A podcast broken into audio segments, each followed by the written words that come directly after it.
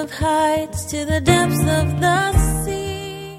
Verse 30 Now Ahab, the son of Omri, did evil in the sight of the Lord more than all who were before him.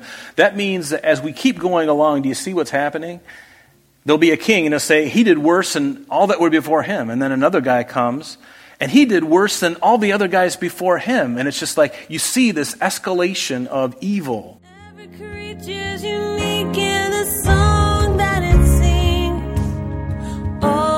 All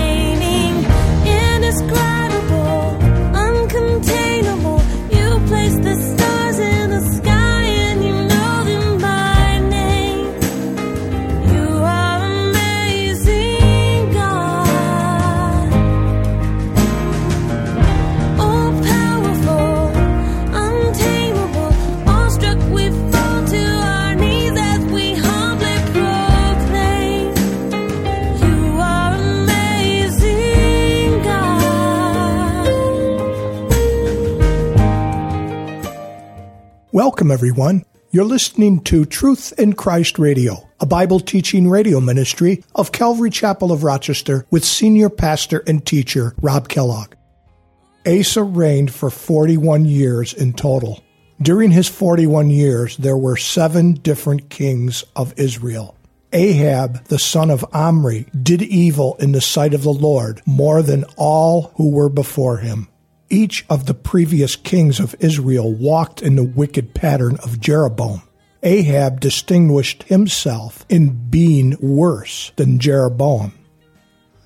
Now let's join Pastor Rob as he concludes chapter 16 in the book of 1 Kings, starting today in verse 15.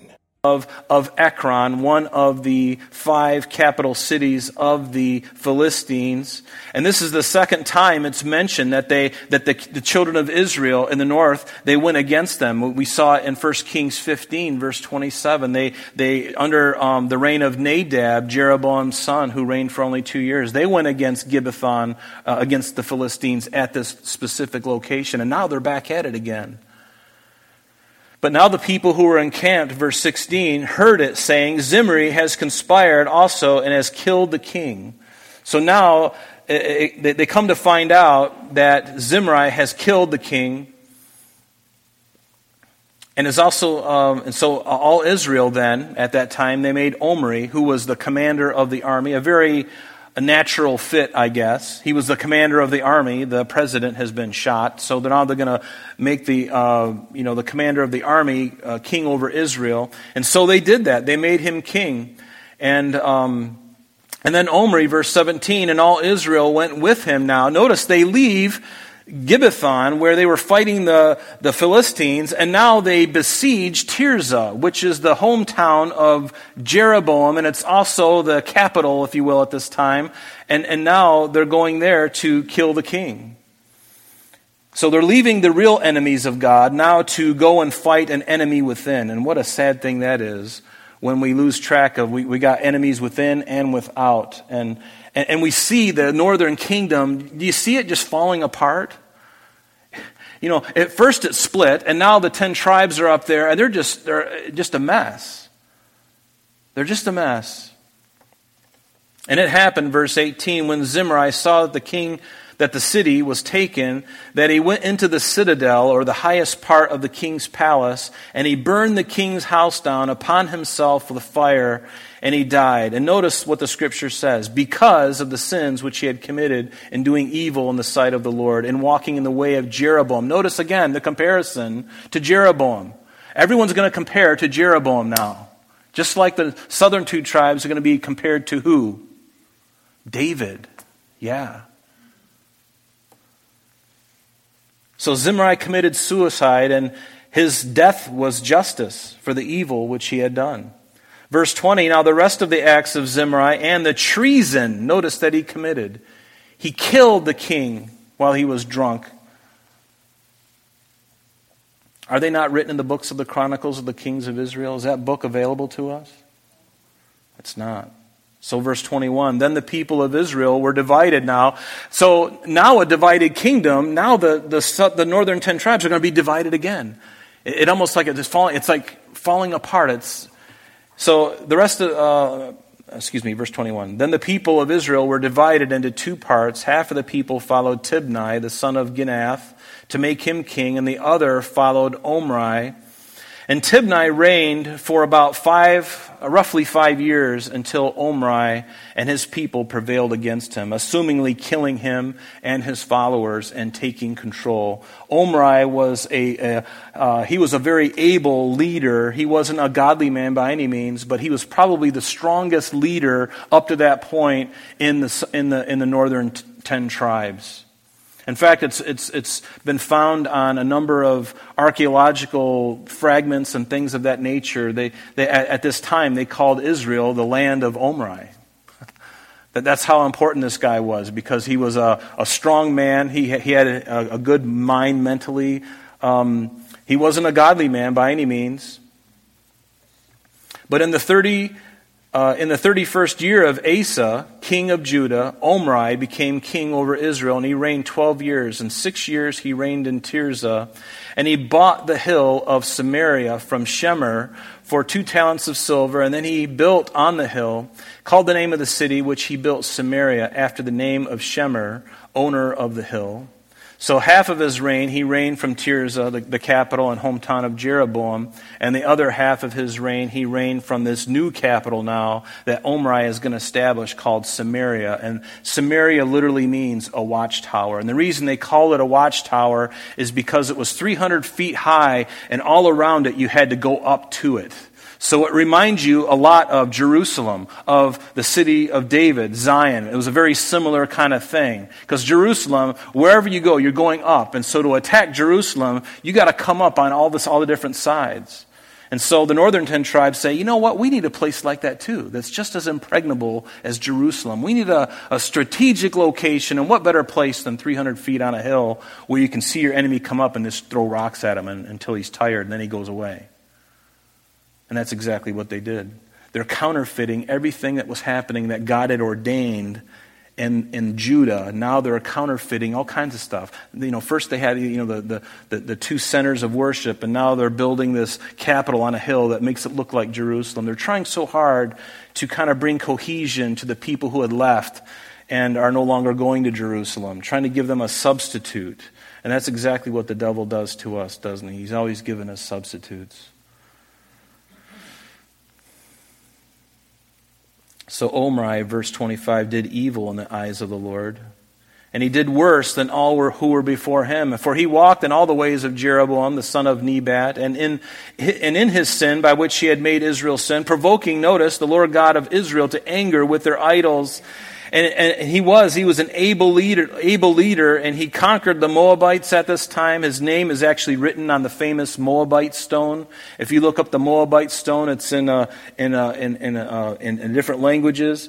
And in that stone is mentioned Omri uh, of what he did.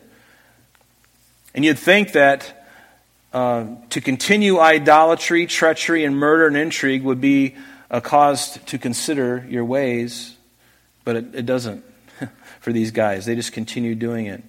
In fact, it was a Spanish philosopher and novelist and a poet, a man by the name of George Santayana. He said, Those who cannot remember the past are condemned to repeat it. And so that's exactly what he's doing. He's repeating, just continuing like a hamster in a wheel that just keeps spinning and, and trying to get somewhere but getting nowhere. And that's what sin does to us. The devil is always holding the carrot, and that carrot can be a job, it can be a person, it can be a whatever it may be, but he's holding the carrot, and we think we're going somewhere, and we're going nowhere. We're going nowhere. So finally, we get to verse 29. I'm sorry, verse 28. Let me read that. Um, back up to verse 27, actually. Now, the rest of the acts of Omri, which he did, and the might which he showed, are they not written in the books of the Chronicles of the Kings of Israel? Is that book available to us anywhere? No, you know what? When you read this again, you'll know, you'll remember. Repetition does it for me. So Omri rested with his fathers and was buried in Samaria. And then Ahab, his son, reigned in his place. And notice verse 29 in the 38th year of Asa, so king of Judah. So while Asa is enjoying this very long reign in Judah, in, in, in Benjamin, in the southern two tribes, meanwhile, there's five or six kings up here that are just dropping off like that, And, and so in the 38th year of King Asa, king of Judah, Ahab, the son of Omri, became king over Israel. And Ahab, the son of Omri, reigned over Israel in Samaria 22 years. Isn't that interesting? You know, the phrase, only the good die young? I guess in this case it was because this guy lived a long time, and he's, that means he's not good. And he's, he lived a long time. He was in power for a long time. I never understood that, but there, God knows what he's doing. Our life is in his hands.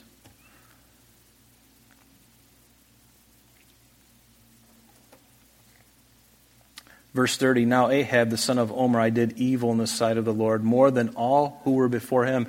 That means that as we keep going along, do you see what's happening?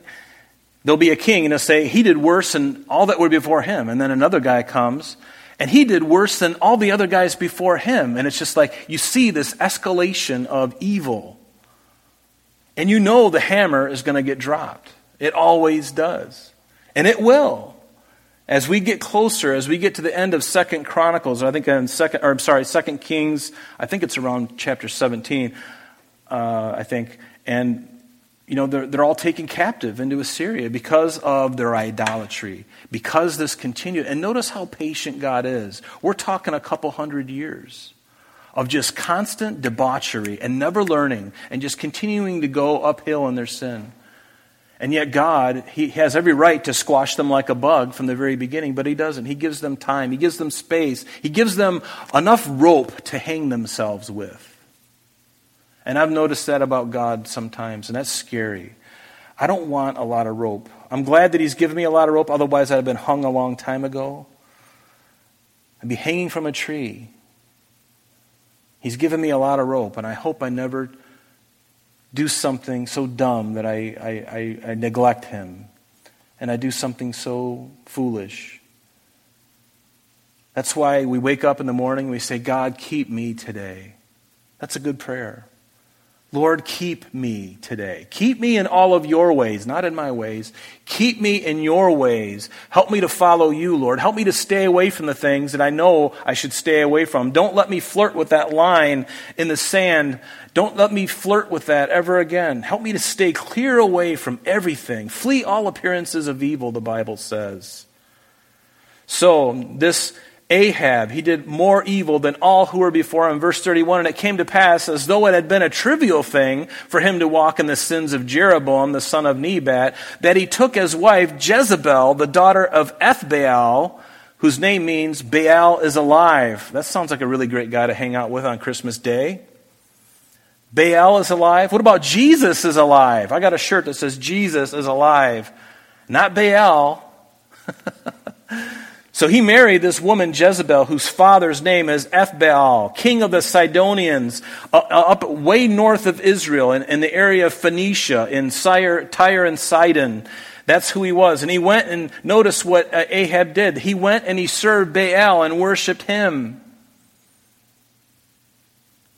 He goes up there and gets this Gentile woman from a, from a very ungodly man. And he certainly had many women in Israel that were pretty and beautiful and came from great lines, you know, great heritages, and, you know, and, and they were wonderful ladies. He had his pick, but he has to go outside and do the verboten thing and go up and, and marry a, a, a Gentile woman whose dad was a devil worshiper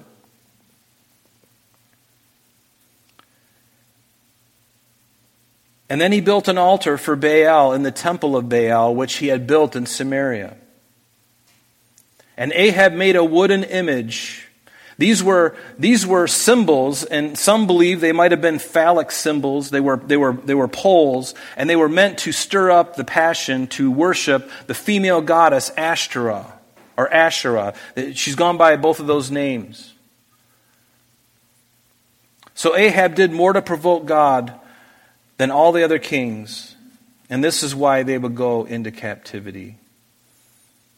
When the king of Assyria would finally come and take Israel captive, he repopulated the land with Gentiles. Yes, this area of Samaria. Now think about this because this is going to come into our New Testament idea.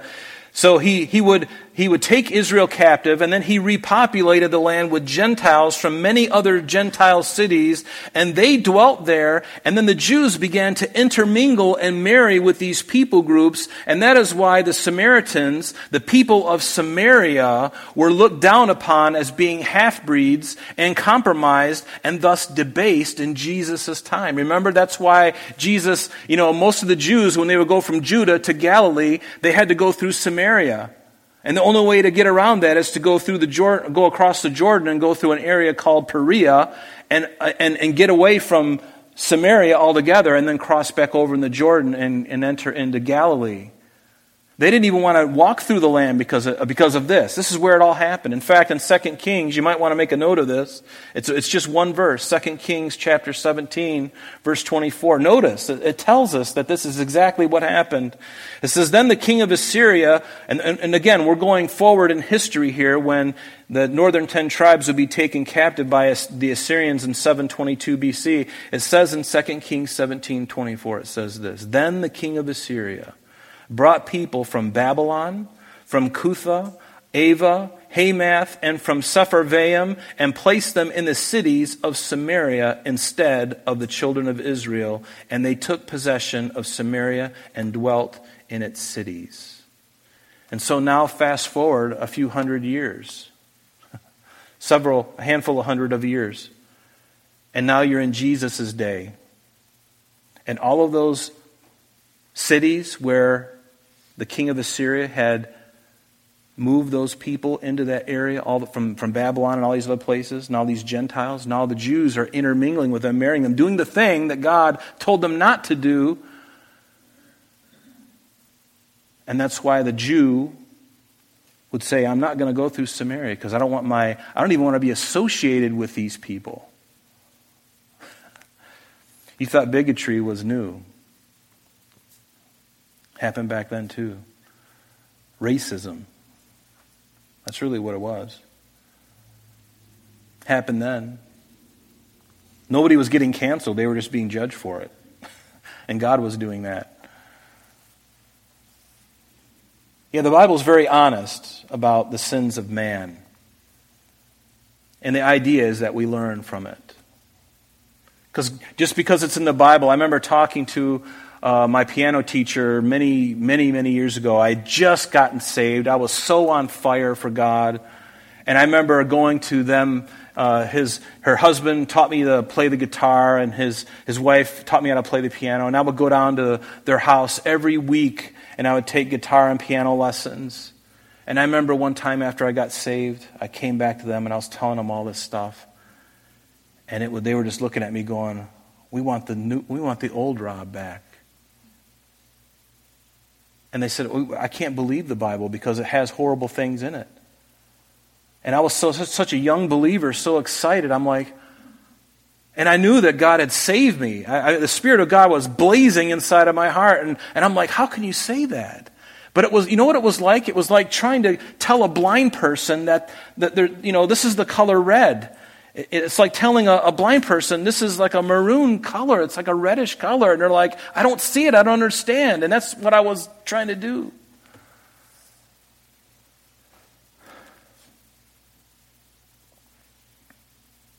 But notice verse 34 In his days, Hiel of Bethel built Jericho.